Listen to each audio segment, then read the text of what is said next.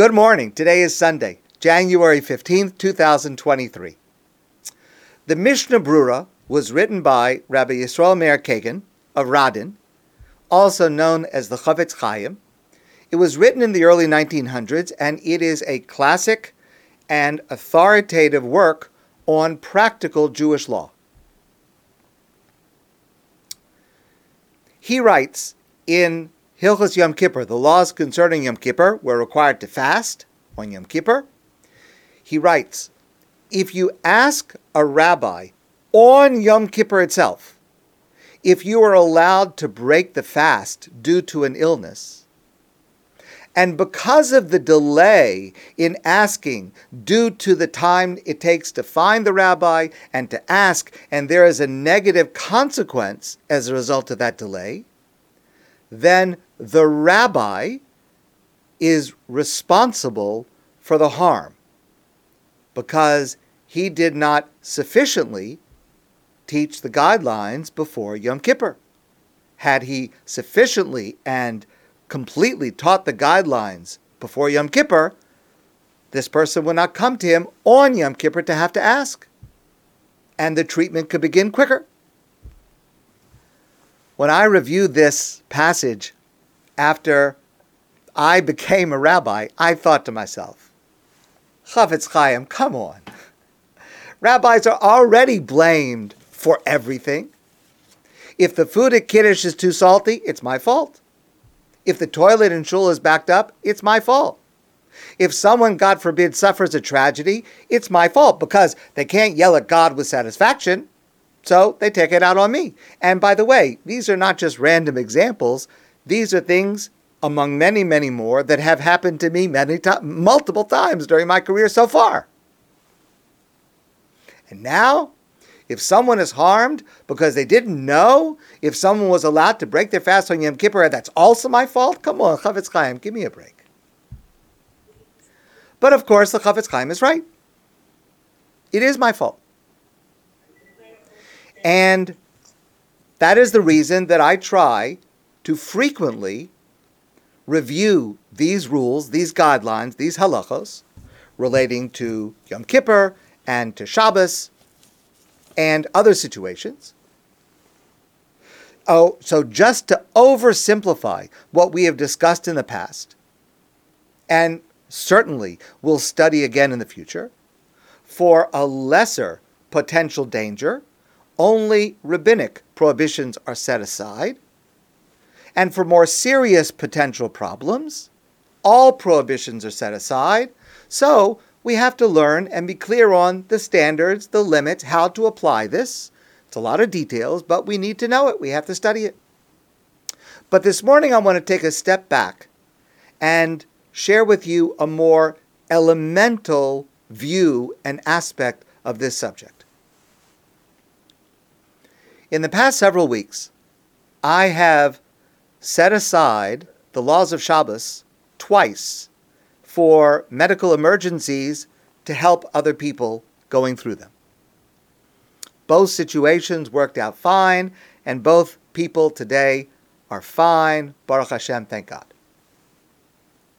In one case, after the fact, the person needed no treatment.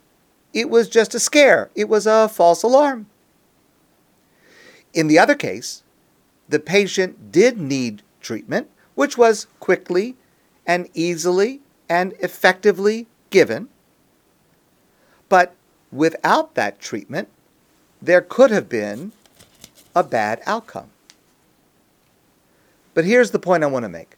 It would not be correct to say that my decision to set aside Shabbos was right. My decisions to set aside Shabbos were right half the time.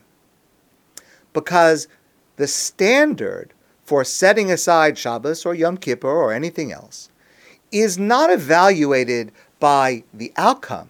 It's not evaluated by what we find out in the end, but rather whether there was the potential of the problem when the question was asked. The standard for setting aside mitzvos for safety and health is not illness which is a lower level, or a threat to life, which of course is a higher level, but rather the possibility of illness or threat to life if left untreated. Those are both important caveats. Number one, it is the possibility, safek sakana sufachos, not a certainty, but the possibility of a threat. And number two, the situation, if left untreated, could reach that, even though there is a treatment easily and quickly available. That's the first lesson I want to share with you, a crucial, crucial lesson. There's also a second lesson from these two instances that I encountered. In one case, I had immediate access to a medical professional I could consult, who gave me his expert opinion on the level of risk that that patient faced. And my decision was made based on the input of that professional. In the other case, I was in a remote location, and I had no access to a medical professional unless I set aside the laws of Shabbos. I only had my own layperson level of knowledge about the possible condition and its consequences. In both cases, a person must use the knowledge and resources that are immediately available, which can vary widely. There's a principle in Jewish law which is relevant here, Ein lo ledayan ela mah she'einav ro'ot. A judge must judge based on what their eyes see. In other words, certainly in this case, a person has to evaluate whether to set aside Shabbos or Yom Kippur or another mitzvah based on what they see and know at that moment. If at that moment, based on the information immediately available to you, you determine there is the possibility of either illness or a threat to life if untreated, then set the applicable mitzvah aside quickly and with full confidence you did the right thing, even if it turns out later there was actually no problem. My friends, I want to wish you a great day, a safe and healthy day, and I look forward to seeing you soon in person.